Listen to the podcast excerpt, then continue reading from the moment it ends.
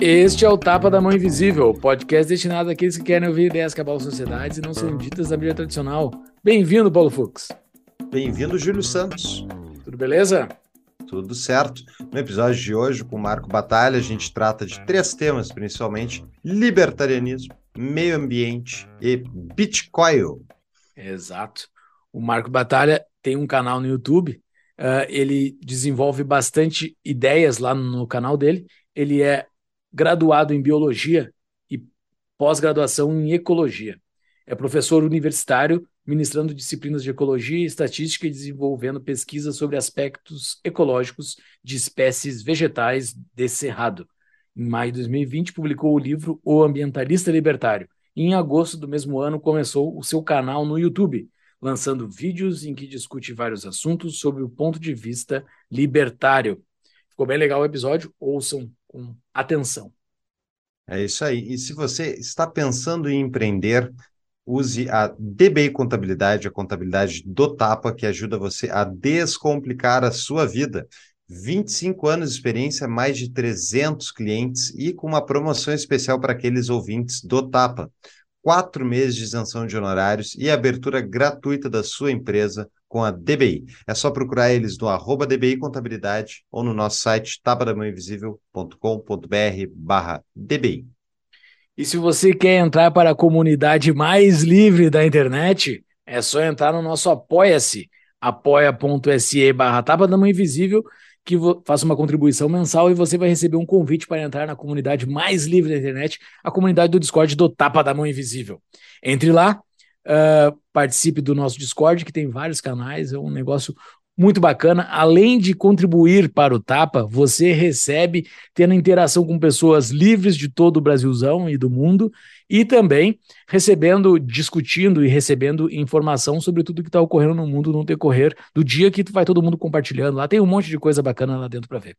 É, se você quer xingar o tapa, lá é o melhor lugar, porque a gente tem um canal só para isso, discussão dos episódios. Não gostou do episódio, a gente vai lá, a gente, eu e o Júlio, a gente uh, uh, dá a cara a tapa, né? Exatamente. E, e é muito bom a comunidade do Tapa está crescendo, é a nossa cidade privada. Participe você também. E você, por... tem um, você, você tem um perfil no Twitter, em algum lugar que ninguém te dá like, tem um canal lá dentro só do quero like. Tu bota lá o teu post que ninguém tá vendo, e 170 pessoas vão ver alinhadas de valores que provavelmente vão dar like, né? Ninguém é obrigado a dar like bom, nas né? coisas. É, ninguém é obrigado a dar like. Mas daí tu já consegue alguns likes a mais.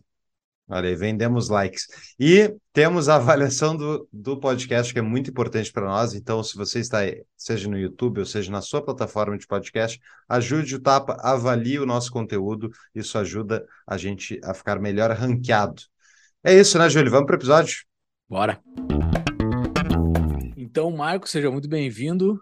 Valeu por aceitar o nosso convite para falarmos desse assunto que nos é tão caro, né? A nós três. Valeu, cara, por estar aqui. Na verdade, eu que agradeço, viu, Júlio? É uma honra para mim estar aqui e é um prazer estar com você e o Paulo. Valeu, cara. Obrigado. Valeu. Uh, o teu nome é muito pedido dentro do nosso grupo de apoiadores lá. Já foi pedido por várias vezes, até agora que a gente conseguiu fechar uma agenda para gravar este episódio. Uh, mas eu imagino que parte da nossa audiência não te conheça, né? Uh, fala um pouco aí o que, que você, o quem é você e o que, que você tem produzido de conteúdo, né? O que o, acho que é tá. é bastante interessante. Bom, profissionalmente, a minha formação é de biólogo, né? Eu fiz biologia, depois fiz pós-graduação em ecologia e minha carreira é com isso. Em 2002 eu prestei um concurso para uma universidade pública aqui em São Carlos, passei e desde então eu dou aula eu dou aula de ecologia e estatística, né? Para alunos tanto do curso de ciências biológicas quanto do curso de ciências ambientais. E, enfim, ao longo dessa trajetória aí eu fui mudando, né, pessoalmente. Quer dizer, se eu era uma pessoa bem estatista e esquerdista no começo, eu fui percebendo os problemas desse ponto de vista e fui cada vez mais indo para outro lado. Até que em 2017 uh, ah, eu me tornei um libertário, né? Enfim, finalmente entendi que o Estado é uma gangue, que imposto é roubo, e eu me tornei um libertário. Por muito tempo eu fiquei na minha, quietinho no meu canto, tal, lendo, consumindo vídeos, lendo livros, lendo artigos. Uh, mas, enfim, em 2020, né, com tudo que aconteceu, com a nossa perda de liberdades, eu senti que eu tinha que fazer mais alguma coisa. Eu comecei a escrever textos para o Visão Libertária, né, o Ancapsu na época. E, enfim, os textos, de modo geral, foram bem recebidos. Tal. Isso me animou. Uh, nesse período, nesse meio tempo, eu estava escrevendo um livro também, né, o ambientalista libertário, procurando dar essa visão mais libertária para a questão da conservação ambiental. E eu publiquei esse livro no, no meio de 2020 e também teve uma recepção legal. E com tudo isso que aconteceu, eu me entusiasmei a criar o meu próprio canal né, no YouTube. E então, a partir de, dois, de agosto de 2020, eu comecei a lançar vídeos, dois vídeos por semana lá, nos quais eu discuto vários assuntos, não só ambientalismo, né, mas outros assuntos também, sob esse ponto de vista libertário. Cara, tem muita piada em torno das humanas, né? De, das faculdades de humanidades, como todo ser de esquerda. Mas a tua não é humanidades e é muito esquerdista, assim. Pelo, pelo menos quase todos os biólogos que eu conheço, assim, são muito esquerdistas. Não são nem estatistas específicos, porque não tem direitista, eu imagino. É, são estatistas de, de esquerda, né? Uh, como, qual foi o gatilho, assim? Como é que te deu? Tem outros, Marco, uh, dentre o, a tua equipe de trabalho ou não? É só tu? É, então, bom, tem vários pontos aí, né? Primeiro, de fato, a grande maioria das pessoas nesse meio uh, são socialistas e socialistas de esquerda, bem intervencionistas mesmo, né? Uh, mas tem um ou outro gato pingado aí, né? Uh, no meu caso, eu comecei a me distanciar dessa visão mais estatista justamente a partir do momento que o Lula assumiu pela primeira vez, em 2003 quando eu comecei a ver o que ele estava fazendo, eu percebi que aquilo não ia dar certo, não tinha como dar certo, enfim, era um absurdo, e aí eu fui indo para outro lado, né? Uh, mas, enfim, então, de fato, nesse meio aí da, das ciências biológicas, tem muito esquerdista, quase a totalidade, mas ainda assim tem alguns. O interessante é que depois que eu publiquei o livro, algumas pessoas vieram me procurar, né? Dando, digamos assim, dando graças a Deus que não estavam sozinhas alguns eram ex-alunos, outros eram colegas, outros eram só, enfim, que tinham tido contato com o livro. E, e, hoje em dia também, mesmo nas aulas que eu dou, sempre tem um ou outro que tem uma visão diferente, né? Agora, essa pessoa tende a ficar escondida, porque, enfim, tem uma pressão social muito grande dos próprios alunos também, né, dos professores. Então, essas pessoas tendem a ficar mais quietas no, no, nos cantos delas mas elas sempre me procuram em algum momento para dizer que se sentem, de certa forma, aliviadas, né, em saberem que não estão sozinhas. E o que, que aconteceu contigo, Marco? Como é que foi essa tua transformação? Porque uma coisa, assim, não gostar do governo Lula, muita gente não gostou. Agora, de se transformar libertário é um passo um pouquinho mais adiante. É, então, mas a verdade foi bem longo isso. Nesse processo foi muito longo, demorou 15 anos, digamos assim. Ah, então, primeiro eu percebi que economicamente todas aquelas medidas intervencionistas não faziam sentido, né? E na verdade só nos empobreciam. Uh, eram medidas populistas que criavam uma ilusão de riqueza e que depois cobravam a conta. Além disso, toda essa questão dessa engenharia social, né? Também me desgostou bastante, me incomodou bastante. Como assim, e... desculpa, como assim engenharia social? É, toda essa questão de, por exemplo, ideologia de gênero, de vitimismo, né, de, enfim, de inventar, sei lá, os, os vários ismos aí, né, que, que, são imputados às pessoas que não, que não têm aquilo. Uh, então, enfim, tudo isso começou a me incomodar. E, enfim, ao longo desses 15 anos, eu fui percebendo como a influência do Estado era nefasta no primeiro momento, eu me tornei um liberal, né? Porque, enfim, nem conhecia o libertarianismo, nunca tinha tido, nunca tinha tido contato com isso. No primeiro momento, quando eu conheci essas ideias, eu achei que elas não faziam sentido, né? Fui bem refratário a elas. Até que numa hora assistindo a um vídeo do Rafael Lima, uh, caiu a ficha, né? E foi um estalo, assim, foi de uma hora para outra. Uhum. Aí eu entendi e tudo passou a fazer sentido. Pois é, isso é interessante. É isso é por, que interessante. Se, é, por que será que é tão difícil para as pessoas entenderem os princípios liberais e libertários? Então, porque a gente está num paradigma bem estatista, né? Quer dizer, é difícil para as pessoas, do modo geral, entenderem que elas não precisam do Estado para alguma coisa e que, ao contrário, o Estado só atrapalha, né? além de ser algo antiético. Uh, uma coisa que até o Lawrence Reed fala, uma vez que algo é socializado, fica muito difícil que as pessoas aceitem que aquilo não possa ser fornecido pelo Estado, né? Mas a partir do momento, sei lá, a saúde é, é socializada, é quase impossível que as pessoas aceitem uma saúde privada. Mesma coisa com a educação, com a segurança e assim por diante. Isso é muito verdade, né? É, é uma coisa que Sim, é muito difícil tu propor a liberalização de um setor, sendo que se ele está muito tempo na mão do Estado, porque visualizar o Estado não estando ali é impossível para praticamente toda a população. Exatamente. Então, veja só, quando elas percebem um problema, qual é a solução que elas propõem? Mais Estado, né? Sempre uhum. assim. Então, quer dizer, se a educação está ruim, não, a gente não vai privatizar, ao contrário, a gente vai dar mais dinheiro, mais verba pública para corrigir esse problema. Né? Enfim, isso não vai dar certo, você acaba premiando a ineficiência. Não faz o uhum. menor sentido, mas é isso que acontece. Cara, uh, nós já entrevistamos vários libertários aqui, libertários que uh, levaram uh, as ideias da liberdade pelo Brasil. E cada um tem a sua interpretação do que, que é o libertarianismo. Né? Então, caso alguém tenha caído nesse episódio aqui ainda não ouviu o episódio que a gente entrevistou o Ancapsu, o próprio Rafael Lima, que tu acabou de citar, e vários outros, nós também temos as nossas definições. Uh, qual é a tua definição? O que, o que, que é o libertarianismo para ti? Olha, para mim é um princípio ético que basicamente diz que é errado iniciar agressões contra pessoas pacíficas, uh, em que agressões né, podem ser entendidas como violações de propriedade, seja sejam os corpos das pessoas sejam os seus bens. Então, basicamente isso. Basicamente que é errado agredir pessoas. É, é simples assim. É simples assim, né? Mas, mas a, a diferença do libertarianismo para o resto é que a gente não dá desculpa para o Estado, né? É. O Estado também não pode fazer isso. E daí é ah, então, mas o Estado, por definição, é um agente agressor, né? Exato. É um agente coercitivo. É, ele detém o monopólio da agressão sobre uma determinada área.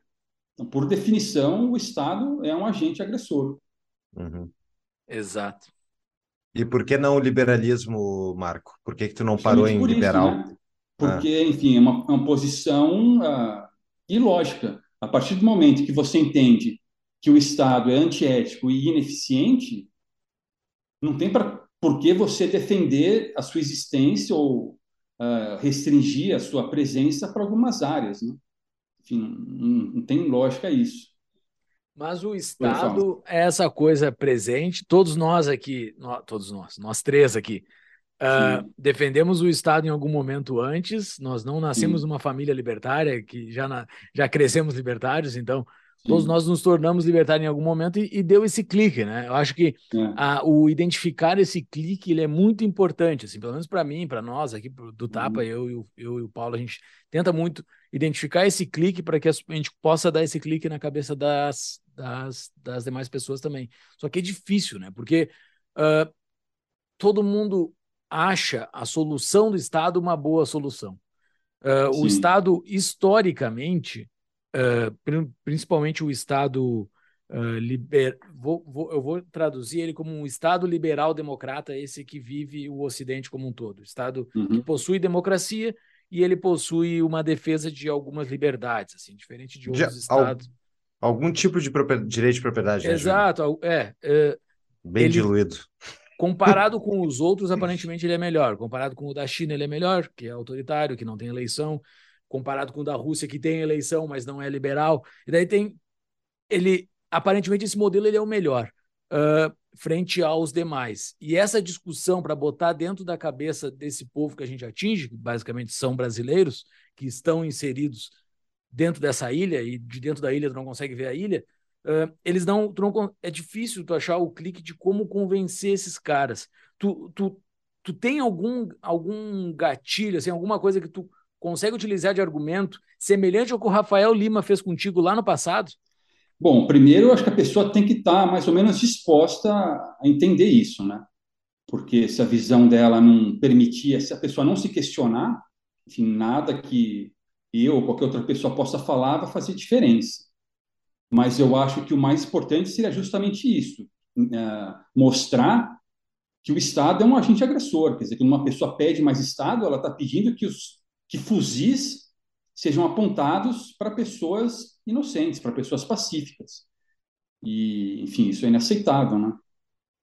Agora, como eu falei, depende de cada um, né? Depende de cada um estar tá disposto a, a tomar a pílula vermelha. A maioria não vai tomar mesmo. Mas tá, esse ponto, assim, é, é muito, esse, esse ponto que tu falou, assim, apontar fuzis para as pessoas, né? Na prática é coagir as pessoas, né? Se tu Sim. não aceitar a regra, eles podem vir tomar tuas postes, prender e tal. Essa, esse gatilhozinho é o que as pessoas não conseguem entender, porque ela, não sei para vocês, mas para mim as pessoas não enxergam essa coerção do Estado. Ela não enxerga que quando teu contador exige que tu faça, sei lá, um certificado digital no ano, porque a lei da, da lei não, a norma da receita tal te obriga a fazer o certificado digital, que se tu não fizer o certificado digital, tu não consegue operar o sistema, daí tu não consegue ter uma empresa. Então, tipo, é uma, na verdade, não, não é um fuzil nesse caso, né? O fuzil é depois de 40 passos. Mas antes, lá no início, tem tu cumpre, porque eu tô mandando. E é, essa dificuldade é impressionante. Eu não sei se vocês. É, é, é aí que trava para vocês, porque para mim é, essa é a minha experiência com as pessoas. As pessoas não entendem essa diferença. Então, não, elas não entendem. Agora, por que, que elas não entendem? Porque a doutrinação é muito bem feita, né? Então, quer dizer, todo o nosso sistema estatal eh, prepara as pessoas para isso, quer dizer, para aceitarem. Eu tenho até um vídeo cujo título é A Educação Estatal Funciona Perfeitamente. E, de fato, ela funciona. Por quê? Porque o objetivo dela é fazer com que as pessoas aceitem serem coagidas. E isso vem lá desde o Império Prussiano, né? Enfim, foi uma coisa desenhada para isso mesmo e funciona muito bem. Pois é. Eu tenho, mas eu concordo que funciona para isso, mas será que é o desenho? Será que tem gente lá no MEC tentando fazer justamente um desenho para o pessoal aceitar o Estado? Eu acho que vai no natural, entendeu? É... Não, então, mas, mas enfim, se você uh, lê o que aconteceu, quer dizer, como esse sistema foi criado, ele foi projetado para isso dizer, para formar pelotões, para formar pessoas da mesma idade, com a mesma mentalidade, que não questionassem autoridades e que obedecessem ordens. Foi o Frederico Grande, né, o imperador prussiano, que desenhou esse sistema para isso e funcionou muito bem. Ele ganhou as guerras franco-prussianas depois disso, porque ele conseguiu ter soldados muito bem obedientes ali. E o sucesso foi tão grande que rapidamente se espalhou para outros países. Então, quer dizer, ele foi desenhado para isso, mesmo que hoje esse desenho esteja escondido, né? Esteja implícito, ele foi desenhado para isso. Cara... Então, por exemplo, você nunca vai ouvir nos currículos escolares aí uh, alguém ensinando sobre moeda fiduciária, né? Ou explicando de fato o que é inflação. Enfim, você não vai ter, porque essas são armas de controle, então jamais isso vai acontecer ou na tua própria área, né, do meio ambiente, dizer Sim, que existem que a propriedade privada é o melhor regulador, é o melhor é. instrumento para regular uma propriedade privada, que pode ser uma floresta, Sim, pode ser um campo. Nesse caso, aí seria o melhor, a melhor maneira, inclusive, de proteger, de conservar o meio ambiente, né, ou de uh, satisfazer essa demanda frente às outras demandas que nós temos igualmente legítimas. Uma pausa para um rápido anúncio. Desde 2016, eu presto assessoria administrativa para o escritório de advocacia da Voglio de Souza Advogados Associados. O escritório destaca-se pela defesa de milhares de pessoas lesadas pelos planos econômicos brasileiros, tais como o Plano Collor, que afetou poupadores e tomadores de crédito rural ao redor do Brasil. Conheça mais sobre o escritório em davoglio.com.br. Voltamos para o episódio. Explica melhor esse ponto para nós, por favor. Por que, que propriedade privada ajuda o meio ambiente? Bom, existe uma coisa chamada tragédia dos comuns, né? Então, eu vou dar um exemplo que eu coloco lá no meu livro. Há alguns anos, a, a água nos prédios era socializada, ou seja, havia um único hidrômetro, né? Todos os apartamentos usavam lá a água tal, mas havia só um contador. O consumo não era individualizado. Qual era o incentivo nesse caso? Para as pessoas gastarem à vontade, né? Quer dizer, por que, que eu vou economizar se o meu vizinho vai pagar por aquilo que eu gastei a mais? Então, enfim, você tinha justamente isso, um desperdício de água. Há alguns anos, esses uh, hidrômetros foram individualizados, né? quer dizer, cada apartamento, cada apartamento tem o seu próprio hidrômetro. Quer dizer, você vai pagar exatamente aquilo que você vai gastar. Nesse caso, qual que é o incentivo? Para você gastar só o que precisa mesmo, né? Uhum. Então, a gente está falando aí, no caso, de um recurso natural, a água, numa situação bem simples aí, de um prédio. Agora, isso vale também para outros recursos naturais em outras escalas. Quando você socializa um recurso natural, qualquer um, a tendência é cair nessa tragédia dos comuns, que eles, é de que eles sejam consumidos até a exaustão. Pois, é, sim, perfeito. Isso é ciência econômica, que é impressionante como a maior parte das pessoas não entende, mas uh, pega a Amazônia, por exemplo. A gente discutiu aqui, Marco, no caso, a gente estava fazendo a avaliação do governo Bolsonaro e, uhum. e, a, e o plano de governo dele, pro, né, caso fosse eleito. E uma das coisas que estava lá no plano era o quanto eles tinham conseguido dar de, uh, direito de propriedade para as pessoas que detinham, né, enfim, uh, áreas rurais e coisas do tipo. Eu lendo relatórios, enfim, sobre desmatamento na Amazônia, coisas do tipo, identifiquei que Uh, aparentemente, o gatilho que dava a autopropriedade era o cara ter documentação e se autodeclarar que ele tinha documentação cinco anos para trás, que nem eu uso capião para propriedade privada, conseguia fazer uhum. isso com propriedade pública e a partir daí o cara ganhava posse. Na, nossa, na minha visão, pelo menos, é uma coisa muito boa as pessoas terem posse das terras e tal, mas uh, se o cara ganha um direito de propriedade no meio da Amazônia, e ele não consegue fazer nada com aquela mata, talvez esteja errado, talvez tenha alguma coisa a fazer, mas tipo, ele ganhou um hectare ali. Uh, o incentivo econômico dele não é botar abaixo aquilo? Bom, mas tudo bem. Agora, e por que, que ele não pode fazer isso? Nós temos várias demandas igualmente legítimas. A conservação é uma só.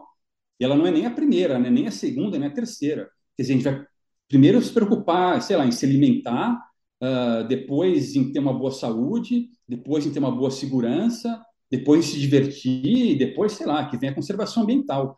Quer dizer, nesse lugar em que vocês dois estão, ou nesses lugares que vocês dois estão, em que eu estou também, havia, havia vegetação uh, alguns, algumas décadas, né, ou alguns séculos.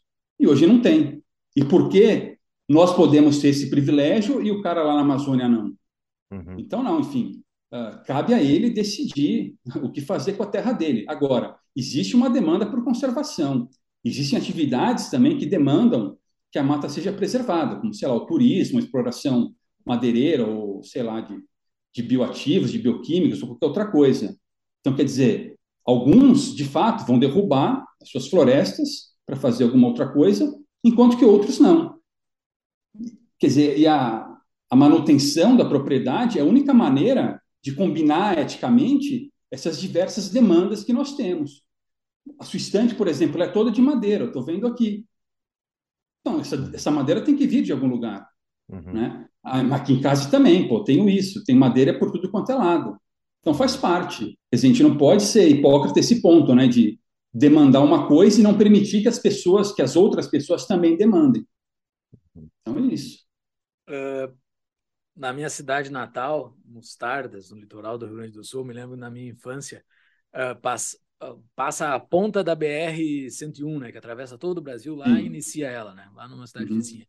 Uh, e daí uh, era uma estrada de chão a vida toda, foi, sempre foi a estrada de chão, eles estavam asfaltando, trancaram um pedaço do asfalto, porque ali tinha um, um sapo mega raro que morava no, logo naquele banhado ali. Só morava naquele banhado, aquele, uhum. aquela porcaria daquele sapo. Né? E daí, sei lá como é que foi resolvido, mas hoje tem asfalto em tudo mas deu um bafafá. Daí, essa, essa é um argumento, eu estou fazendo aqui um advogado do diabo, né? Mas só para a gente explicar bem aqui. Uh, qual o argumento? Assim, ah, lá determinado canto daquele mato tem um mico do papo arco-íris, sei lá. E daí tu, uhum. se, se for um, um, capitalista ganancioso, dono daquele canto de mato lá, vai acabar com o mico, o mico do papo arco-íris. Como é que como é que como é que tu resolve isso? Como é que tu responde isso?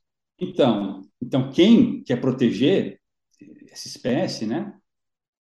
Que transforme suas palavras em ações. Então, em vez de ficar encenando virtude e pedindo para que o Estado, de novo, né, aponte os fuzis para cidadãos pacíficos, que ele coloque a mão no bolso, por exemplo, que contribua para organizações que cuidem daquela espécie, ou que vão comprar uma área em que a espécie ocorra, né? E aí sim vai ter uma reserva particular em que ela pode ser protegida, ou sei lá, que conserve isso ex situ, né? Quer dizer, fora do, do local original da espécie. Então, enfim, há outras maneiras, né? Que que demandam que a pessoa haja e não simplesmente cornete, não simplesmente cobre dos outros. O, a minha dúvida é, por exemplo, eu não sei se você conhece aquele Instituto da Onça Pintada, Marco, que tem no Centro-Oeste. Né? Eles fazem um trabalho bem legal, inclusive aí, se alguém tiver contato com eles, conseguindo nos colocar em contato, a gente adoraria fazer uma entrevista. Mas vamos lá. Uh, a onça. A... Oi? Não, só uma coisa, então, o, o, o responsável por esse instituto é o. Leandro. É, Isso. Eu não sou amigo dele, mas eu trabalhei com ele no Parque Nacional das Emas, né, quando eu fazia doutorado. Ah, que legal. Então, enfim, eu, talvez eu tenha até como entrar em contato com ele aí. Pô, maravilha, se conseguir, muito obrigado, uh, seria muito bom. Então, o caso dele, desse parque, é, desse instituto, é que, a, me corrija se estiver errado, tá? pelo que eu me recordo, é que a onça, a, a onça específica lá do Centro-Oeste ela tem áreas, né, de, de áreas de mata, enfim, de cerrado que ela atravessa e ela fica dando volta nisso. Como é que tu resolve isso tendo uma fazenda de um cara num lugar, tem a fazenda do outro ali, a onça tá pouco se lixando para o direito de propriedade. Então, dependendo da fazenda que ela entrar, um dá um tiro, o outro deixa ela passar. Como é que funciona isso? Bom, você pode, uh, enfim, primeiro, enfim, sim, o cara pode dar um tiro na onça, sim, né? Agora, isso pode ter consequências uh, sociais indesejáveis, quer dizer, o cara pode ser ostracizado, né? Uhum. Mas, enfim, o que, que, poderia acontecer? Ele poderia ser indenizado quando, quando um animal de, de, dele fosse abatido, né, fosse comido por uma onça. Uhum. Uh, enfim, sei lá, poderia ter. O animal dele. Tu acha que o animal. Passar... Oi? O animal é, é dele, tu acha que o animal pode ser propriedade privada? O animal selvagem não. pode ser propriedade não, não, privada? Não, é o selvagem. Estou falando, Ex, que se a onça comer, digamos, um, uma vaca que ele tem, um boi que ah, ele entendi, tem, entendi. Ele, pode, ele poderia ser indenizado por isso, né? Seria uma solução. Uhum. Quem pagaria? Bom, quem se dispuser, quem estiver preocupado com a onça ali. Uhum. Então, uhum. há pessoas preocupadas. Enfim, eu estou preocupado com isso. Eu uhum. contribuiria com esse tipo de causa se não tivesse o Estado atrapalhando. Uh, mas, enfim, de novo, então, você pode ter isso, você pode ter corredores pelos quais esses animais com territórios grandes podem passar. Uh, enfim, tem que buscar alguma solução, né? Mas essa, essa solução não passa pela coerção estatal. Pois é. É, eu, eu, eu tenho, nessa a gente tem minhas dúvidas, eu também acho que, para mim, a questão do libertarianismo é bem simples, é que nem tu falou lá no início, é uma questão ética. É errado tu, é, é errado tu coagir ou tentar violentar a propriedade alheia, seja o corpo dela, seja a propriedade dela. Agora, tem algumas, algumas dúvidas dessas, por exemplo, especialmente na questão do meio ambiente, que ele, uhum. primeiro que tem muito pouca gente no meio liberal que fala, né, Marco? acho que no Brasil é. talvez seja o único cara. Uh, é porque é difícil por causa da questão ser uma questão mais nova, mais ou pouco discutida? Por que, que é tão difícil ter gente do nosso meio falando sobre essas pautas? Ah, eu acho que porque, de novo, né, a doutrinação é muito grande aí. Uhum. Então, as pessoas estão acostumadas a pensarem na conservação ambiental como uma tarefa do Estado. Né? Uhum. Agora, a gente, cai, a gente cai também na história do bem comum, né? Quer dizer, no mito do bem comum. Quando a gente uhum. fala, a gente pensa nessas coisas aí socializadas, a gente está caindo nisso. Quer dizer, quem são essas pessoas para determinarem o que é melhor para os outros? Né? Não tem como. Uhum. Não tem como, nem se elas fossem as pessoas mais sábias e probas do mundo, elas teriam capacidade de uhum. fazer isso, muito menos de impor coercitivamente. O que é interessante é que essas áreas ambientais aí, por exemplo, da Amazônia, o Brasil participa daqueles fundos internacionais e tal, que vem dinheiro de europeu para, teoricamente, ajudar na conservação, né? E daí o Brasil, o, o, graças ao aumento das queimadas nos últimos anos, o Brasil tinha perdido acesso ao fundo e tal. E só que o Estado é tão incompetente que ele não consegue nem pegar o dinheiro do fundo e dar o dinheiro para as pessoas lá na ponta que vão botar abaixo a mata porque não tem recurso. E, ele, e não só ele não consegue entregar o dinheiro, mas ele perde acesso ao dinheiro e ainda assim o problema continua e é agravado. Então é um círculo vicioso de Estado, né? Então, mas aqui a função do Estado não é resolver nenhum problema, né? Uhum. É simplesmente conseguir mais poder e dinheiro e controlar as pessoas. Enfim. Quer dizer, todo esse resto aí é teatrinho só para saciar o gado. Enfim, a função desse pessoal não é essa, quer dizer, o interesse desse pessoal não é esse. Mas voltando então à história da conservação, uh, existem vários exemplos de reservas particulares, né? De pessoas que compram, e áreas grandes até, simplesmente porque elas se preocupam com a conservação de outras espécies. Uh, agora, de novo, né? Não, por exemplo, eu não faria isso porque se eu tivesse né, uma fazenda com uma área de vegetação, por quê? Porque se eu fizesse, eu teria o Estado como sócio. Enfim, não, não dá, né? Pois é. Mas vamos lá. Um dos temas que a gente queria tratar contigo, além dessa questão do meio ambiente, inclusive teu livro, a gente vai botar o, link na show notes para o pessoal, uh, é a questão dos remanescentes. E aí, até para a gente falar de liberdade, falar de Bitcoin um pouquinho também. Uh, o, tu tem um vídeo no teu canal, vai estar o link no show notes, que fala uhum. sobre o texto do J. Albert Nock, que é o livro é, que fala sobre justamente o. Como é que é o, o religioso aqui, Júlia? É o é trabalho de Isaías. Isaías. Esse é. trabalho de Isaías. Vocês podiam contar um pouquinho o que, que é esse caso e tal, para a gente discutir, por favor, Marco? Então, na verdade, o Nock teve a ideia de escrever esse texto porque muitas vezes ele se sentia desanimado né, na hora de defender a liberdade e ele via também que muitos dos colegas dele que prezavam a liberdade também se sentiam desanimados. Então ele procurou escrever esse texto para se animar e animar os seus colegas. E ele buscou inspiração numa história bíblica, a história do profeta Isaías. Né? Uh, Isaías recebeu de Deus né, a missão de, ah, enfim, de convencer as pessoas, né, de preparar as pessoas uh, para que elas se endireitassem, né, para que elas seguissem o caminho correto. E Isaías se animou num primeiro momento, tal, mas o próprio Deus falou para ele: Olha, mas saiba que você vai falar a verdade, mas poucos vão ouvi-lo. E falou também, ele ficou desanimado né, depois disso, mas ele falou: Mas não se desanime, porque é assim mesmo. Tá? Eh, você vai falar para os remanescentes, para as pessoas que estão prontas para ouvir, e, enfim, as massas vão ignorá-lo. Uh, e paciência, vai ser assim. Você vai ter que aceitar isso, você vai falar para os remanescentes, e, é o que ele faz, né? É o que ele faz, ele procura passar a mensagem de Deus para aqueles que estavam prontos para ouvi-lo, aceitando que a maioria não o ouviria. E o que o Nock faz é uma analogia com isso. Da mesma forma, nós falaremos da liberdade, nós defenderemos a liberdade, mostraremos porque ela é importante, mas poucos vão nos ouvir, só esse remanescente. E nós precisamos aceitar isso. E paciência, é assim, fazer o quê? O, o remanescente é porque o sistema colapsa e daí tem os que sobraram, que sobreviveram. É Exatamente. É, é uma outra coisa, é, uma outra coisa que ele fala no texto é justamente isso, né? Quer dizer, caberá a esse remanescente reconstruir o mundo depois que o mundo antigo colapsar porque não tem jeito, né? Uma vez que, enfim, que os incentivos são todos errados, que as pessoas fazem más escolhas, uma hora aquilo colapsa, né? Cedo ou tarde aquilo colapsa. E aí, justamente, a esse remanescente cabe essa tarefa de reconstruir. E da mesma forma, né? No nosso caso, caberá a nós essa tarefa de reconstruir esse mundo que a gente está vendo que está ruindo, né? Está bem claro hoje. Tá, mas acho que a gente pode, pode explorar mais aí. O que exatamente está ruindo? Aonde? Mundo todo? Ocidente? Então, da maneira como eu vejo o mundo todo, né? Se você entrar em qualquer uh, mídia aí social, você vai ver as notícias as mais absurdas possíveis. Uh, nós tivemos aí dois anos em que as nossas liberdades foram tolhidas ao extremo continuam sendo ainda.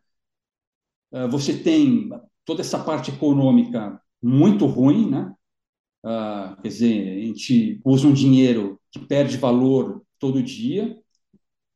E, enfim, a, a cultura também empobrecida, né? A beleza não é valorizada. Enfim, então, para mim, está muito clara essa decadência do mundo atual. Acho que ela fica mais nítida no mundo ocidental, mas não se restringe a ele. Mas tu acha que essa decadência é, é, é, é difícil sair desse, desse paralelo religioso, né? Porque o exemplo inicial do Nock, ele é, ele é uhum. religioso, mas quem está nos ouvindo aqui, não, libertarianismo não é seita, não é, não é nada disso, tá, pessoal? É, é só porque o paralelo do Nock é um paralelo religioso, somente isso. Uh, lá no lá com Isaías, Isaías, se não fosse o trabalho de Isaías de ter preparado aquele pouquinho ali, não teria uhum. aquele pouquinho para receber Jesus quando, quando Jesus chegou, né? Então, é. só para quem não está contextualizado, Isaías é do Velho Testamento, é antes de Jesus, é séculos antes de Jesus. Então, foi por causa do trabalho de Isaías que tinha aquele, aquele povinho lá, aquele pequeno povo que estava lá para receber Jesus, né? Então, o trabalho dele foi importante para o momento que aconteceu algo, né? O algo foi a primeira vinda de Jesus. Mas uh, o, o, nosso aqui, uh, eu acho que, ok, vamos seguir nessa tua estratégia, depois a gente critica ela, sobre, o, sobre os remanescentes. Uh, nosso trabalho aqui é passar, é fazer com que mais pessoas entendam da atrocidade que é o Estado e, e fiquem preparadas para que isso ocorra, mas não necessariamente ocorrerá na nossa vida. Isso provavelmente pode ocorrer no, em algum futuro. Tu tem, tem mais ou menos alguma projeção? Assim, tu acha, tu acha que isso não vai ocorrer agora, né, nessa década, ou em duas décadas, ou, ou tu acha que é algo para ocorrer daqui a muito tempo? Bom, qualquer coisa que eu falar aqui vai ser chute, né? Mas eu vou não, chutar. É, não, é o teu chute, eu quero é. saber o teu chute. Então, eu vou chutar. O meu chute é na próxima década. Década de, tri... década entre de 30 e 40. Entre 30 e 40. É. Entre 30 e 40. Porque eu acho que a gente está muito próximo já do limite. Uh, as coisas estão acontecendo muito rapidamente, né? E elas vão se acelerar mais. Então, enfim, eu não vejo como isso durar por muito mais tempo, não. Sabe que eu, eu eu penso uh, muito sobre, tipo, eu, bom, eu virei libertário faz mais faz uns nove, quase dez anos. E desde que eu virei libertário, eu comecei a ver assim, olha, não, peraí, tá tudo errado. Tudo não, quase tudo errado. Uh, e o mundo continua funcionando, seu jeito, dando problemas e tal. E hoje em dia, eu tenho dúvidas sobre o quanto realmente o mundo está de verdade condenado e o quanto é simplesmente ciclos normais da humanidade, seres humanos, né? especialmente nossa geração mais, a geração atual, a gente não viveu com, os, com as dores de guerras mundiais e coisas do tipo, a gente uh, viveu noutro tipo de sociedade. E por isso, muitas vezes, a gente não tem o conhecimento de como é que era justamente uh, enfrentar essas dificuldades e por isso que a gente leva tão na boa tanta coisa. Porque a grande dúvida pra, eh, que eu quero te perguntar, Marco, é o, o, os normes, eu não sei nem qual é o termo bom para em português, é os, as pessoas normais que não se importam com política e economia uhum. e estão seguindo a sua vida e enfim, tá, tem eleição aqui, vou votar de um lado, vou votar no outro, mas, sabe, Halles, acabou a eleição, volto para o meu, meu dia a dia. Aqueles caras que com certeza não estão nos ouvindo agora. Exatamente, uhum. esses caras que não têm nenhum interesse em ouvir o Tapa do Meio Vizinho ou qualquer outro podcast que fale sobre ideias. O uh, que, que, que, que, que precisa acontecer para essas pessoas se sentirem minimamente interessadas? E faz sentido para elas, faz sentido para a população inteira ficar neurótica com o sistema político, econômico e pensando sobre se ele vai estar indo para o lado certo ou lado errado, ou é mais negócio numa vida extremamente finita que é que a gente tem, de só tocar nossa vida, ser feliz da maneira que for possível e ignorar o resto todo? Bom, cabe a cada um decidir né, a melhor estratégia aí. Uh, enfim, no meu caso aqui, eu acho que do jeito que as coisas estão, né, em relação à perda de liberdades, eu sentia necessidade de, de fazer mais. Mas claro que, enfim, quem quiser só levar a sua vida não tem problema nenhum. E, e não precisa se preocupar também com essas coisas políticas. Né? Inclusive, acho que até melhor não se preocupar. O interessante aí, ao meu ver, a melhor estratégia seria simplesmente procurar sair desse sistema. Dizer, se tem algo que incomoda ou que a atrasa, seria melhor simplesmente tentar sair daquilo sem depender de outros, né? Uhum. Uh, agora, em relação a essa história de ciclos ou não, tal, enfim, pode ser, mas da maneira como eu vejo, não. Eu acho que isso está relacionado, e a gente, cedo ou tarde, vai acabar entrando no próximo tópico, né? Com a questão do controle monetário. Porque, da maneira como eu vejo, toda essa decadência aí, em todos os sentidos, que algumas pessoas percebem hoje, está relacionada com a fraqueza do dinheiro. Isso começa aí na, na, Primeira Guerra, né? E desde então nós estamos nesse mesmo período. Então, na verdade, a gente está nessa mesma fase, desde a Primeira Guerra. E, a meu ver, essa fase está para se encerrar agora só, mais de 100 anos depois. Uma pausa para um anúncio rápido. Já pensou em economizar na conta de luz da sua empresa? Conheça a Sunin Energia Solar. A Sunin Energia Solar é uma empresa que trabalha focada com projetos fotovoltaicos para empresas com matriz no Rio Grande do Sul e filial em São Paulo. Com seis anos de atuação nesse mercado e centenas de indústrias e comércios no seu portfólio, como L'Occitane, BRF e Udiaço, a Sunin Energia Solar tem como objetivo trazer com segurança e qualidade o investimento mais rentável em energia solar para os seus clientes.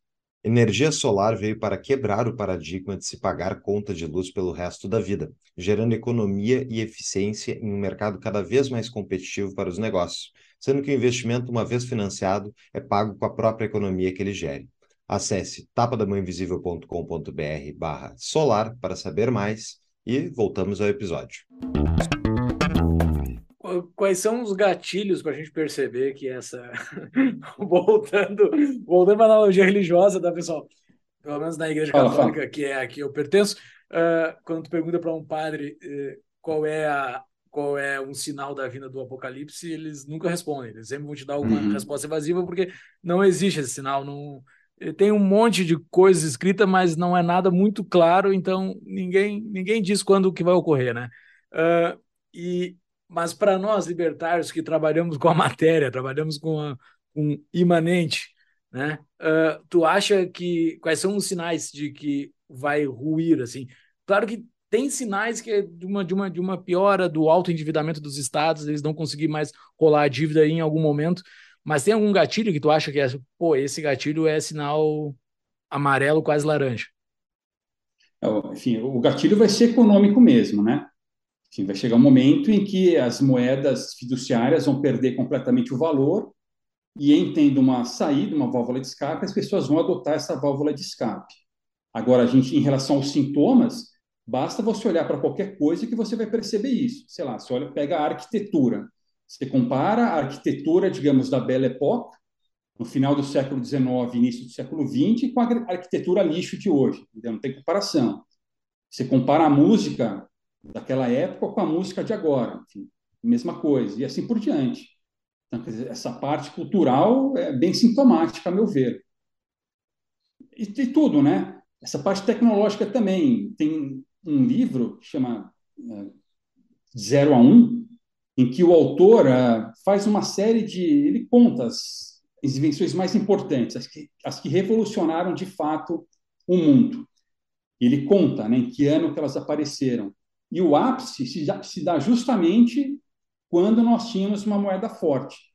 E depois, quando começa esse ciclo de moeda fraca, essas inovações tecnológicas também vão diminuindo. O que nós temos agora são simplesmente expansões ou melhorias de coisas, de revoluções que aconteceram antes. Mas o, o próprio Bitcoin é uma coisa nova. Então, o Bitcoin é uma coisa nova, enfim, é praticamente um milagre. Uh, mas, enfim, ele também foi construído a partir de outras coisas que já existiam, né?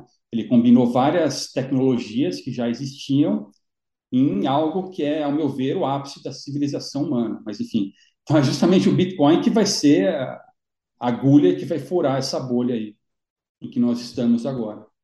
Zé, o, o Amus fala muito sobre essas questões né, de degeneração societária e tal, tem no Fiat Standard, ele fala sobre isso, e Eu, a minha dúvida é, por exemplo, uh, que tu comentaste da música. Ah, a música tá pior, mas até para nossa para nossa na nossa ótica, né, de uh, escola austríaca, na verdade, de economia básica hoje em dia, hoje em dia uhum. faz bastante tempo, os valores são subjetivos, né? Existe uma cada um tem a sua escala de valores. Por que que alguns valores são melhores e são corretos e outros não? Assim, os valores são subjetivos. Agora, por exemplo, a beleza embora seja difícil de ser mensurada, ela é objetiva, né? Existem alguns, algumas pessoas que se propõem a, a quantificar a beleza tal, mas pode ser uma percepção mesmo, né? Pode, pode até ser uma percepção errada, mas, sei lá, se você comparar as músicas que faziam sucesso há 50 anos, e mesmo as músicas populares com que nós temos hoje, a qualidade é gritante, né? Sei lá, antes você tinha um Led Zeppelin, hoje você tem a Anitta, sei lá, entendeu? Então, é muito diferente. Existem objetividades dentro dessa subjetividade da beleza, pelo menos é a minha interpretação. Uma, uma borboleta sempre vai ser mais bonita que uma barata. Tu pode, é. pode tentar convencer, tu pode dizer que existe alguma pessoa que acha uma barata mais bonita que uma borboleta, mas é, é assim, vai ser muito rara e vai ser uma pessoa completamente eclética, sei lá, a pessoa quer chamar atenção, provavelmente. Porque é, uma borboleta é. é mais bonita que uma barata. Eu acho que Acho que é, é simples de definir isso para mim. A Gisele Bündchen é mais bonita que boa parte das mulheres. O, o Brad Pitt é mais bonito uhum. que boa uhum. parte dos homens. E essas coisas assim, eu acho que acho que é fácil de ver, beleza, só que é, ela é subjetiva no limite, mas há uma objetividade, eu acho. Sim, exatamente. Acho que existe, né? Uma, a gente, isso é uma coisa eu, eu uh, muitas vezes as pessoas acham que por serem valores subjetivos não existe uma escala de valores, mas eu posso provar para vocês que existe uma escala de valores em questões éticas, né? Então, por uhum. exemplo, é correto, uh, sei lá, torturar pessoas? Não, não é correto. Por quê? Porque está violando a propriedade alheia, violando a vida dela, e a gente sabe que é errado. Então, não, é, uma sociedade que aceita a tortura versus uma sociedade que não aceita a tortura tem gradações de valores, né?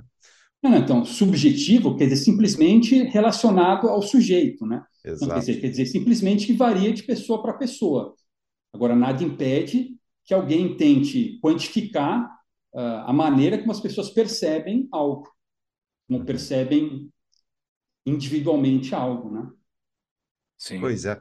E a gente está agora nesse século Roaring Twenties, agora versão Brasil, Brasil, e, e bom, tem muita gente tentando sair do país. Inclusive, uhum. a Polícia Federal suspendeu a emissão suspendeu, de novos passaportes. Se não tem orçamento. Eu até tive que twittar essa, achei inacreditável. Primeiro que o Estado se arroga a capacidade e o monopólio sobre a entrada e saída das pessoas no país. Daí as é. pessoas querem ir embora e ele não consegue dar porque ele não tem orçamento para deixar as pessoas dar uma volta. Né? É, Mas... e, cancelam também, né? Ah, Você é viu verdade. a história do Alan dos Santos hoje, né? O, o Cabeça de Ovo aí cancelou é. o passaporte da Lana. É isso pois aí. É, então, então, enfim, é. É, bom, no Brasil a gente pode dizer sim que a gente está num momento tenso, não sei se seria mais tenso, acho que dos anos 80 eram piores por causa da hiperinflação e tal, mas como é que tu enxerga, Marco, esses, esses anos 20 agora no Brasil? A gente vai ter uma década. Como é que tu projeta assim essa década? Sendo que as pessoas não vão virar libertárias, né? Infelizmente, o Tapa não vai ser o podcast mais ouvido do Brasil, nem o teu canal mais visto de todos. As pessoas vão continuar vendo, sei lá, coisa da Anitta. Então, uh, como é que tu vê o cenário brasileiro? Tu tá já arrumando as tuas malas ou vai ficar no, no, no Brasil e pagar para ver? Bom, então, eu vejo as pessoas aprendendo na dor dizer, elas vão aprender do jeito mais difícil mesmo, em alguns casos vão aprender com detalhes demais, né? Uh, no meu caso, sim, eu tenho o plano de sair aqui do Brasil, por quê? Porque a minha esposa ela é estrangeira, né? E, e a gente tem essa, enfim, esse plano de sair daqui, de ir lá para o país dela. Tem problemas lá também, claro, mas, enfim, do jeito que as coisas estão aqui, sei lá, acho que é uma opção, né? Sair aqui do, do, do Brasil. Enfim, claro que é uma questão pessoal, né? Mas aí. Mas tu, acha, tu não acha que o, que o libertarianismo vai ter um boom, o liberalismo mesmo, no acho. Brasil agora com o PT? Sim, sim, sem dúvida. Assim como o Lula me transformou em liberal e a Dilma depois me transformou em libertária, acho que a mesma coisa vai acontecer agora. Inclusive, né, o Alexandre de Moraes está sendo um grande formador de libertários. E o Lula também vai continuar o trabalho dele formando vários libertários. Né? Mas ainda assim serão poucos. O Alan dos Santos está aqui nos, nos, Estados Unidos também, então agora com o passaporte dele cancelado, ele pode entrar com o visto de. Como é que é? De asilo perseguição político, né? de asilo político.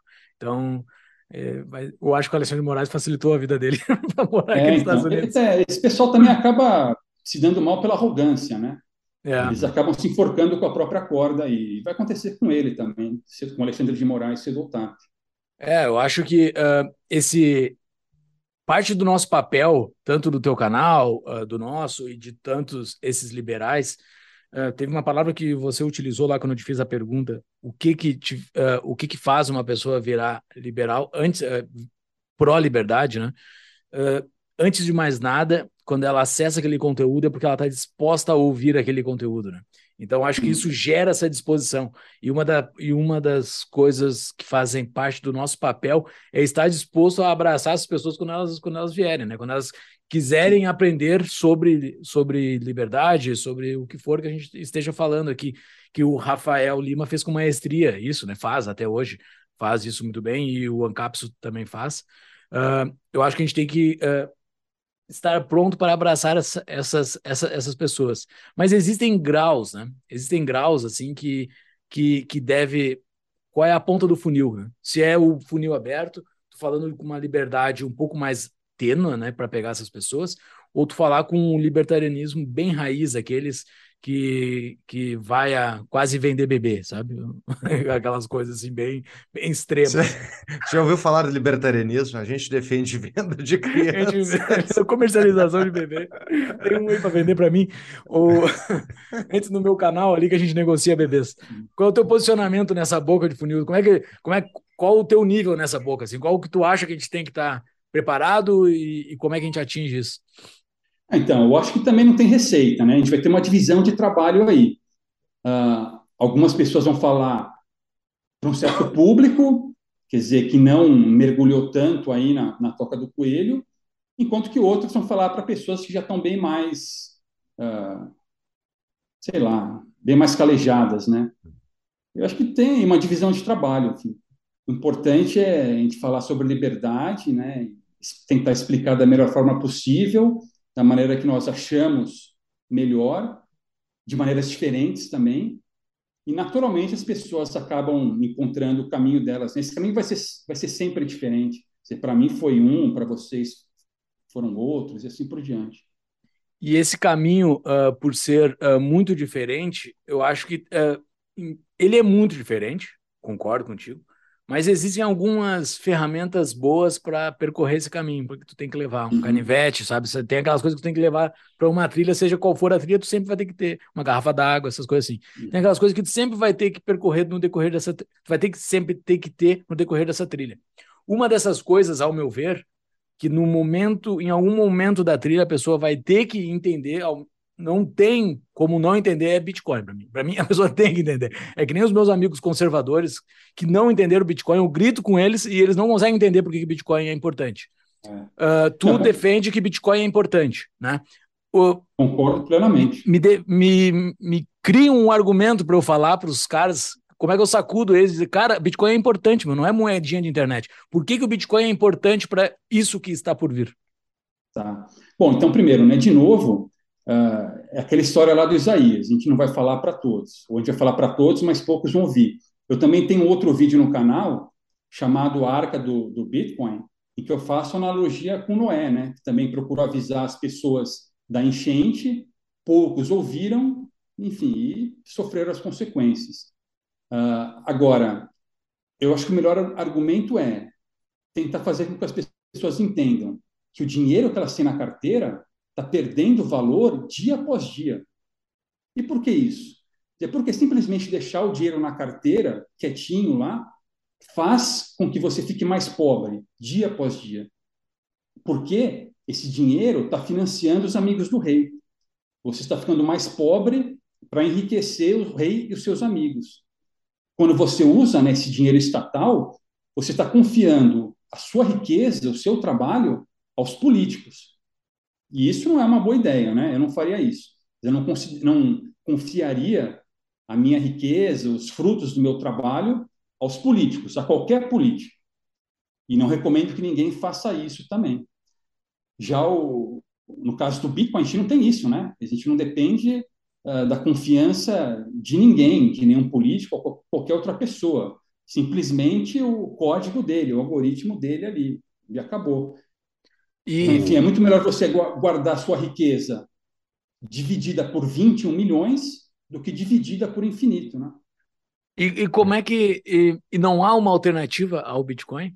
Não, é somente não. o, o, só, o Bitcoin? Só. Esse meu canivete? Bitcoin é, é Bitcoin ou escravidão. É basicamente essa a nossa, a nossa escolha hoje. Esse é radical para falar para um cara que está na boca do funil. é, é, é Bitcoin ou escravidão? mas, enfim, mas é isso, entendeu? Uh, e, de novo, né, a pessoa vai aprender ou no amor ou na dor. Então, isso que a gente fala né, de have fun, stay poor, uh, enfim, não é fazendo troça de ninguém, é simplesmente uma coisa que vai acontecer. Quer dizer, quem escolher preservar a sua riqueza em moeda estatal vai ficar pobre depois, né? Hoje em dia é difícil as pessoas uh, perceberem isso porque a inflação não é tão rápida assim. Mas para quem, como eu, que viveu os anos 80 e começo dos 90, é mais fácil entender isso. A gente viu várias moedas, a gente viu a riqueza ser evaporada aí várias vezes, né? E quando a moeda começa a perder valor, é um processo exponencial, assim, ela perde rapidamente, né? Uh, se você não estiver preparado para isso, um abraço. Pois é, mas é, a gente ainda não está lá, a moeda, não, não a tá. inflação está caindo, inclusive no Brasil, e o preço do Bitcoin caiu quase 80% do seu topo. Então, então isso é uma isso coisa. É normal, de... né?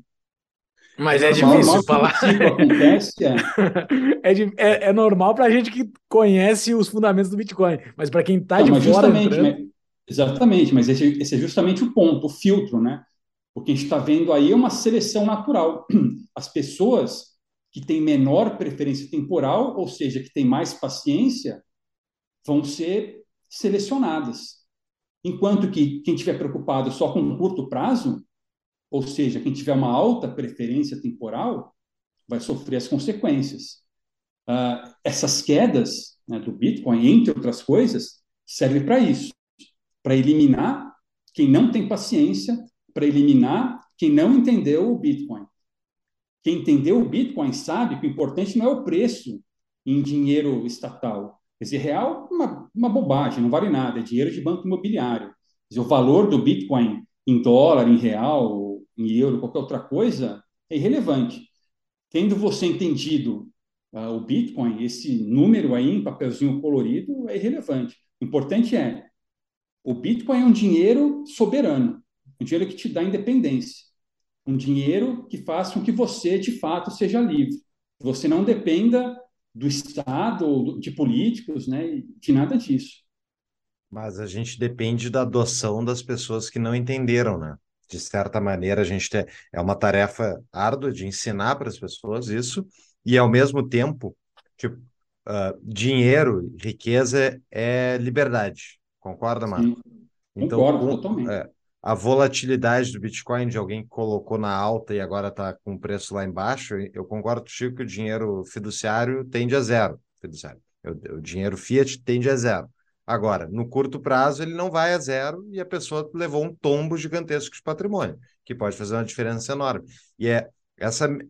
Eu falo isso porque eu enxergo o Bitcoin que nem tu enxerga, mas é difícil falar isso para uma pessoa que não, que não gastou as horas ainda e para ela entender e ela tem o seu horizonte de tempo de consumo. É complicado, né? De, não, sem, não, sem dúvida é complicado, é.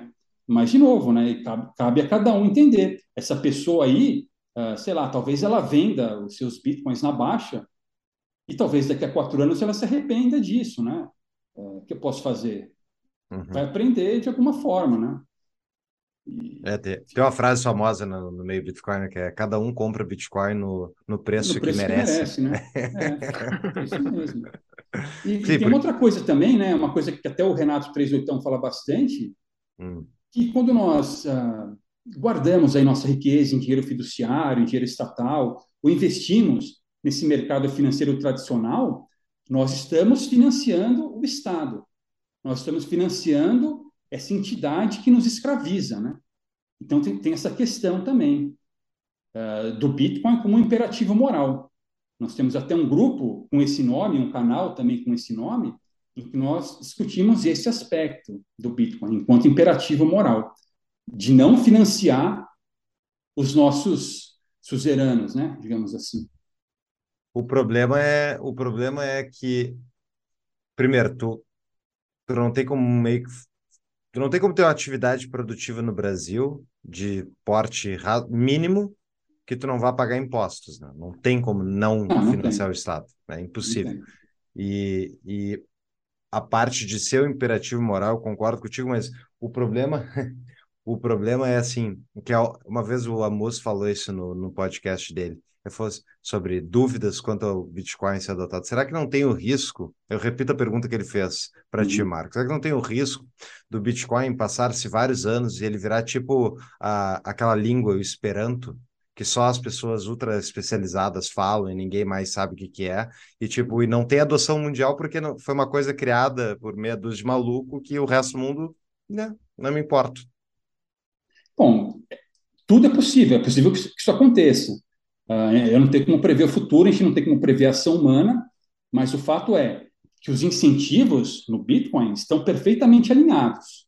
Quer dizer, se a gente pensar no que seria um dinheiro ideal, está tudo ali. Né?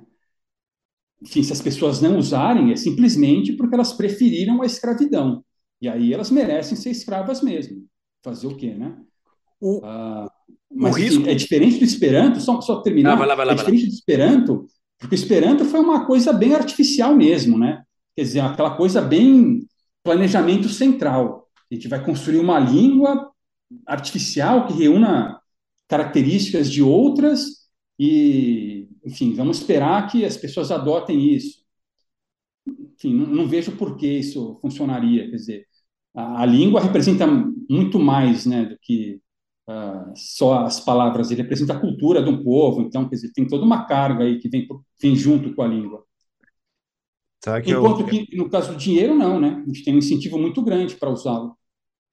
O... Eu me tornei Bitcoiner porque depois de ficar obcecado tanto tempo com bancos centrais diluindo o nosso poder de compra, estragando a, estragando a civilização, eu descobri que tinha um outro grupo de pessoas, que eram os bitcoiners, que falavam uhum. sobre isso, se preocupavam com o mesmo tempo, porque antes eu achava que eu, era eu e mais meia dúzia de, uhum. de maluco, né? E a partir do momento que existe, ah, existe essa, essa moeda que é uma alternativa, ah, legal, tal. O governo deve fechar ela. Eu fiquei pensando e por isso não comprei cedo. Burro. Eu, eu veja só, eu presumi eficiência do Estado sendo uhum. libertário. É, é, é de enlouquecer o guarda. Agora, Mas quando foi isso, Paulo? 2013, quando eu conheci. Eu fui comprar a ah. primeira vez em 2017. Mas uhum. o, o interessante é a razão pela qual eu me tornei Bitcoiner, de ficar, de, de me apaixonar por essa solução, é que eu entendi finalmente que eles nunca vão parar de diluir o poder de compra da população. Que todos os sistemas democráticos, pesos, contrapesos, orçamento, blá, blá, blá, blá tudo isso é corrompível no longo prazo pela demanda política de gastar mais dinheiro.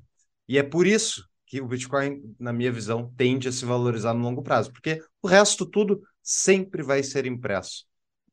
Sim, sem dúvida. É como eu comentei, né? Quer dizer, as moedas fiduciárias têm lá o denominador infinito, né? Vai crescer infinitamente, você vai diluir a sua riqueza por um valor infinito, a tendência é que você perca poder de compra. Enquanto que no Bitcoin não, você tem um limite aí para taxa de emissão e aquilo. Uh, então, enfim, eu também concordo com você. Eu acho, apesar de admitir a possibilidade, porque afinal nós não podemos prever a ação humana, uh, eu apostaria tudo no sucesso do Bitcoin. Está tudo alinhado certinho. Uma pausa para o anúncio rápido. Está em dúvida de onde investir o seu dinheiro? Conheça a Propósito Capital, empresa com expertise em soluções financeiras e investimentos para famílias e empresas. A Propósito Capital é um escritório de investimentos parceiros do BTG Pactual, maior banco de investimentos da América Latina. A Propósito Capital cuida do que é seu e do que ainda vai ser. Acessem tapadamãoinvisível.com.br barra propósito para saber mais. Voltamos ao nosso episódio. A analogia com o Esperanto ela é boa porque eu vejo que o concorrente do Esperanto ele é muito forte, né? Que é a língua materna de cada um, que é o inglês, uh, por exemplo. É, ele tem um concorrente muito forte, né? E a solos, a, o fracasso do Bitcoin se tornar um Esperanto seria o, o Fed, principalmente, tomar medidas mais inteligentes, né? Coisa que ele não tem feito, é. sei lá, tu, tu, analisando o Fed, assim, parece um bando de louco fazendo um monte de coisa que não faz a mínima ideia para onde está indo. A conversa que a gente teve aqui com, com, o, com o Heraldo de Paola, ele falou isso, uh, porque eu tava. Eu, eu me questiono muito isso. Pô, será que, será que eles não estão vendo isso, sabe? Será que eles estão fazendo essas burrices assim, porque os caras têm doutorado, são muito mais inteligentes do que eu e tudo mais, então. e parece que estão fazendo coisas extremamente burras, assim, com o passar do tempo.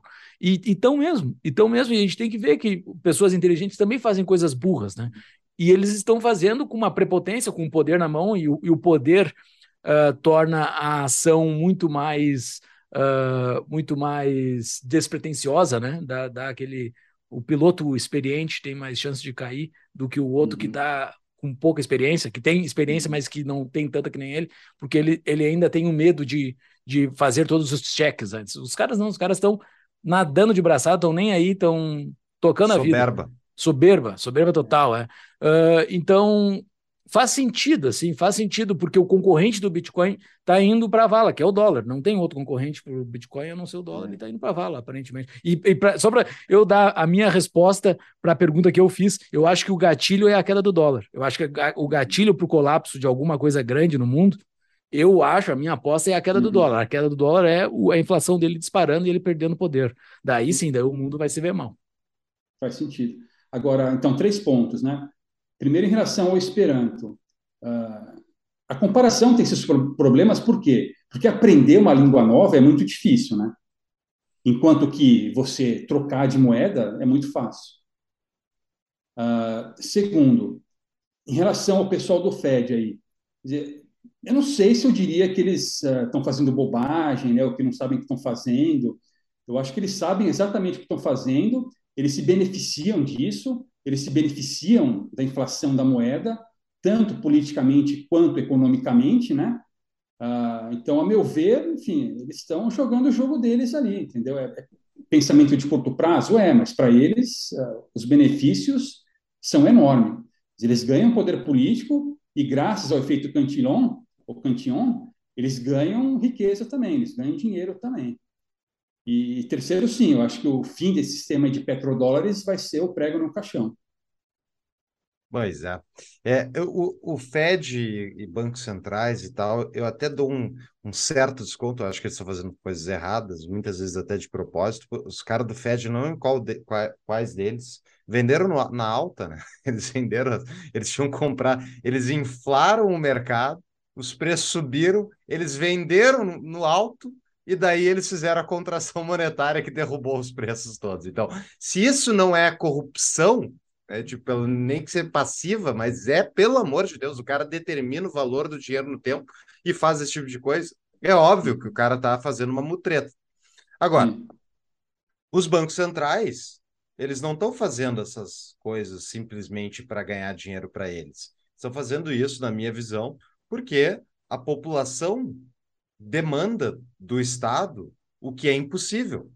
Querem tudo do Estado. E a partir do momento que o Estado não consegue cobrar suficientemente impostos diretos, só sobra a impressora monetária. Só ou sobra dívida. ou dívida, que daí gera impressão monetária futura, inflação Sim. futura. Então, isso é uma pressão da população que acaba provocando o Estado a gastar mais, e daí o Estado não tem como se financiar, ele emite título, ele gira esse título através do Banco Central e toca mais para frente. E assim vem vindo. É, é exatamente por isso que o padrão ouro era uma droga para eles, porque uhum. travava esse mecanismo de é. empurrar a latinha mais para frente. E agora, logo mais, talvez, eu concordo contigo, Marco, eu, acho, eu dou 15 anos. 15 anos é o tá. que eu acho que sobrevive é. esse Estão sistema. apostando junto vocês dois, né? É. Ah, ele é 10. Mas então, 15. mas olha só, Paulo. Fala. Uh, o que a gente tem aí é uma união da fome com a vontade de comer, né? Exatamente. Quer dizer, por um lado, os políticos interessados em poder em dinheiro, e por outro, o povo também pedindo ah, assistencialismo, né? Então, enfim, é o casamento ideal aí. Agora, uhum. o que está acontecendo é as, as gerações atuais estão pegando riqueza das gerações futuras, né? Quer dizer, essa conta vai chegar para gerações futuras e vai ter que chegar, não tem jeito. Uma hora a realidade bate a porta. Perfeito. É aquela história do Agora, Keynes. Então, né? Só mais uma coisa, em relação, em relação ao que seria a maior ameaça ao Bitcoin, concordo com o que você falou. Qual que seria a maior ameaça? Seria a volta do padrão ouro, por exemplo. Agora, Responsabilidade fiscal. É, será, seria eles fazendo o dever de casa, assim, né? Seria é, conseguindo jogar o joguinho bonitinho, assim.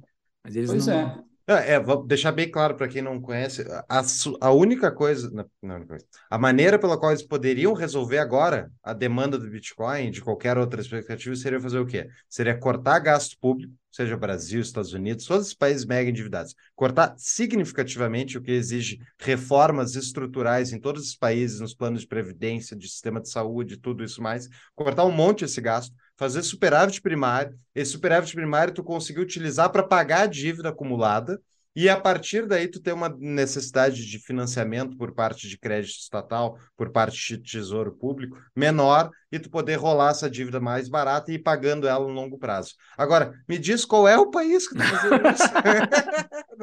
então, o, o, direitista Bolsonaro subiu uh, os gastos do governo federal, imagina os esquerdistas. Então, é, pois é, vai, na, vai, vai, nessa questão que você falou, Paulo, do, do povo pedindo assistencialismo, né? Quer dizer, o governo que tentasse fazer isso, quer dizer, os caras seriam enforcados em praça pública. Sim. Uhum. Tem jeito. É isso aí. Por isso que eles não vão parar de imprimir nunca. Hum, Bom. Até colapsar. Uh, Marco, temos as perguntas dos nossos patrões que pagam um pouquinho a mais para a nossa comunidade e eles fazem uhum. perguntas para os nossos, para os nossos convidados. Achei pergunta aqui do Leonardo S., que é um Bitcoiner famoso no nosso grupo lá da nossa comunidade. A correlação do Bitcoin com o Vale de Gaut é muito boa. Porém, diferente do livro dos três direitos fundamentais, vida, liberdade e propriedade privada, Bitcoin só protege o terceiro. Como fazer para proteger a nossa vida e nossa liberdade agora com o governo distópico que está entrando? É. Bom, mas a rigor, nós só temos mesmo um único direito, que é o direito à propriedade. Né? Quer dizer, ah, qualquer outra ou qualquer outro suposto direito decorre do direito à propriedade. Então, na verdade, o Bitcoin protege o nosso único direito de fato. A gente não tem direito à vida por quê? Porque eu não posso obrigar ninguém a me, a me sustentar, a me manter vivo. Né? Eu tenho liberdade de fazer o que eu quiser dentro da minha propriedade também. E, assim por diante, né? Desde que eu não agrida ninguém, claro.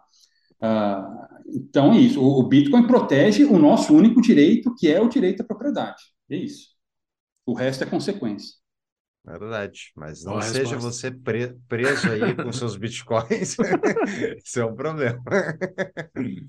A pergunta do Iago Soares. Marco, uma das narrativas usadas contra o Bolsonaro foi a questão ambiental. Nos governos Lula, alguns números eram bem piores, com a vitória de... e com a vitória dele agora, muitos países já acenaram voltar a dar ajuda financeira à Amazônia. Qual é a real intenção desses países? Você tem perspectiva de melhora da situação da Amazônia em relação à, propriedade, em relação à propriedade privada num futuro próximo? Entendi esse final. Enfim, o interesse, é, o interesse deles é geopolítico, né? Uh, enfim, então, agora que eles colocaram uma pessoa mais alinhada a seus interesses, enfim, vão, vão despejar mais dinheiro ali, uh, os interesses vão ser os mais escusos possíveis, o discurso vai ser lindo, aquele de sempre lá, de proteger a mata, os animais tal, mas, enfim, sabe que tem outras coisas por trás disso. Quais são uh, essas outras que, coisas? O que, que tem por trás da Amazônia que dá tanto interesse nos outros países? Bom, você tem a, questão, a própria questão territorial, você tem a questão, uh, todo o potencial lá, químico né, que tem ali de princípios ativos, uh, de minerais, enfim, todas essas riquezas naturais que tem ali. Uh, enfim, não sei, não sei quais são os interesses dele, não tem como saber. Mas a gente pode supor algumas coisas nesse sentido também, né? É assim, uh, mas assim, se sabe de alguma coisa, de algum mineral específico que tem lá, alguma, alguma riqueza grafeno. que tem? Grafeno do é, Bolsonaro. Não sei exatamente, mas de todo modo, enfim, e tem, tem a própria questão política, né? estarem jogando para o público deles. Há uma demanda pela conservação ambiental, se tem uma floresta ali que ainda está bem preservada, eh, em pleno século XXI, então o incentivo é para isso, é para jogar para essa galera deles ali, né? Quaisquer que sejam os interesses. Uh, e não, acho que a questão da, da manutenção da propriedade só vai piorar, né? Daqui para frente, pelo menos pelos próximos anos. Então tá, pessoal, comprem Bitcoin, aprendam sobre liberdade, enviem uh, conteúdos do Tapa e do Marco Batalha para todos os seus amigos, que o Marco tem muito conteúdo bacana lá no, lá no canal dele. Uh, debrucem, aprendam sobre liberdade. Uh, Marco, tu tem alguma palavra final aí para nossa para nossa galera? E dicas de livro. E dica de livro. Além já do tem, teu, né? Já tem alguns citados aqui, vão estar tá todos, todas as citações e vídeos citados, vão estar tá todas nas nossas notas do episódio no nosso site tapadomainvisível.com.br. É, então, tem um livro que eu li recentemente sobre o Bitcoin que eu achei bem interessante, se chama A Sétima Propriedade, né, de um cara chamado Eric Yates. Uh, ele só está disponível em inglês por enquanto, né, mas é um livro interessante. Nesse livro aí, ele discute que os bons dinheiros têm seis propriedades, mas que o Bitcoin tem uma sétima, né? É justamente essa questão uh, da descentralização e da soberania que de decorre disso. Mas ele escreve de uma maneira bem didática, os exemplos são bons. Uh, eu gostei de ler esse livro e eu recomendo para o pessoal que se interessar né, por esse assunto e, e que puder ler inglês. E é para iniciante esse livro ou já tem que entender? Sim, é para iniciante. Então ele, ele, mastiga bem. Na verdade, o livro é mais mastigado do que o padrão Bitcoin do Cefedino. Né? É, ele explica mais algumas coisas no processo de evolução do dinheiro, da criação dos bancos centrais, do próprio funcionamento do Bitcoin e das suas propriedades, enfim. Então é interessante nesse sentido. Show. E considerações finais, Marco? Bom, enfim, é, agradecer mais uma vez, né, eu fiz um vídeo no meu canal justamente sobre essa questão dos desastres ambientais e a posição libertária, né? Porque isso é uma dúvida que as pessoas têm frequentemente. Quer dizer, quando uma empresa e uma grande corporação provocar um acidente, uma catástrofe natural, o que, vai acontecer numa eventual ordem libertária? E uma preocupação legítima, mas, de novo, a gente volta para aquela questão da socialização, né? Quer dizer, hoje essa responsabilidade é socializada. E e é daí justamente que decorrem os problemas principais com esses desastres ambientais. Dizer, os punidos não são punidos de fato, os responsáveis não são punidos de fato, as vítimas não são indenizadas de fato, né? E eu discuto nesse vídeo como as coisas seriam diferentes em uma eventual ordem libertária. Então, acho que para quem estiver preocupado com essa questão ambiental, é um vídeo interessante de ser assistido. Bem, vai estar nas notas do episódio também.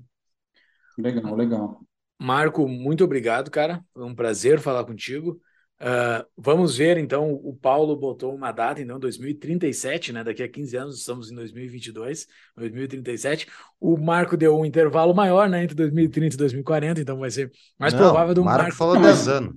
10 é, anos. mas olha só, se, se for para dar um ano, então vou colocar a mediana aí, 2035. Pronto. 2035. É, é, é, quantos é. halvings, é, quantos halvings a gente precisa? Mais uns 3, 4? Mais uns 3, é. Acho que mais uns 3. 3, 4 halvings, o preço do Bitcoin vai para a lua, daí o dólar vai para as cucuias. Eu Mas tenho a minha... Por um lado, o dólar se enfraquecendo, por outro, o Bitcoin se valorizando. Eu tenho a minha tese, né, lá do grupo que eu estou encabeçando lá sobre sociedade e leis privadas, que eu ainda acho que falta uma pecinha para esse quebra-cabeça aí, para esse momento da ruína, que é o surgimento das autoridades para a sociedade de leis privadas.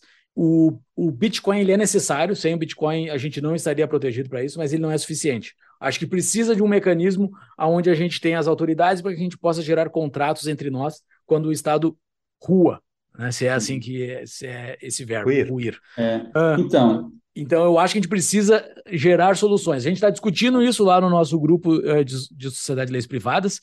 Quem está nos ouvindo aqui e se interessa por essa discussão, que está bem interessante, é só entrar no site privatelawsociety.net, uh, que a gente está discutindo lá. A gente tem um, um Discord onde a gente está tentando gerar alguma solução do surgimento de autoridades privadas. Que daí vocês entram lá e, e vejam como é que é a tese.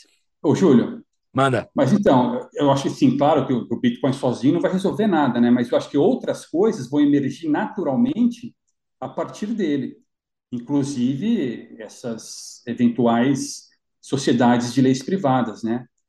Uh, mas enfim, a gente precisa é, do Bitcoin, precisa. sem ele a gente não teria esperança nenhuma. Exato, é. ele é necessário, ele é necessário. Só que precisam outras coisas, é somente isso, é somente novas camadas que precisam ser construídas, ao meu ver, que hoje são capturadas pelo Estado. O, o, o, o Estado capturou o dinheiro e o Bitcoin solucionou, o Estado capturou a justiça e eu acho que a gente tem que solucionar esse, essa, essa pecinha do quebra-cabeça. Também acho. Marco, muito obrigado pela exposição, pela tua participação e parabéns pelo teu trabalho. Divulgar as ideias. Não, eu...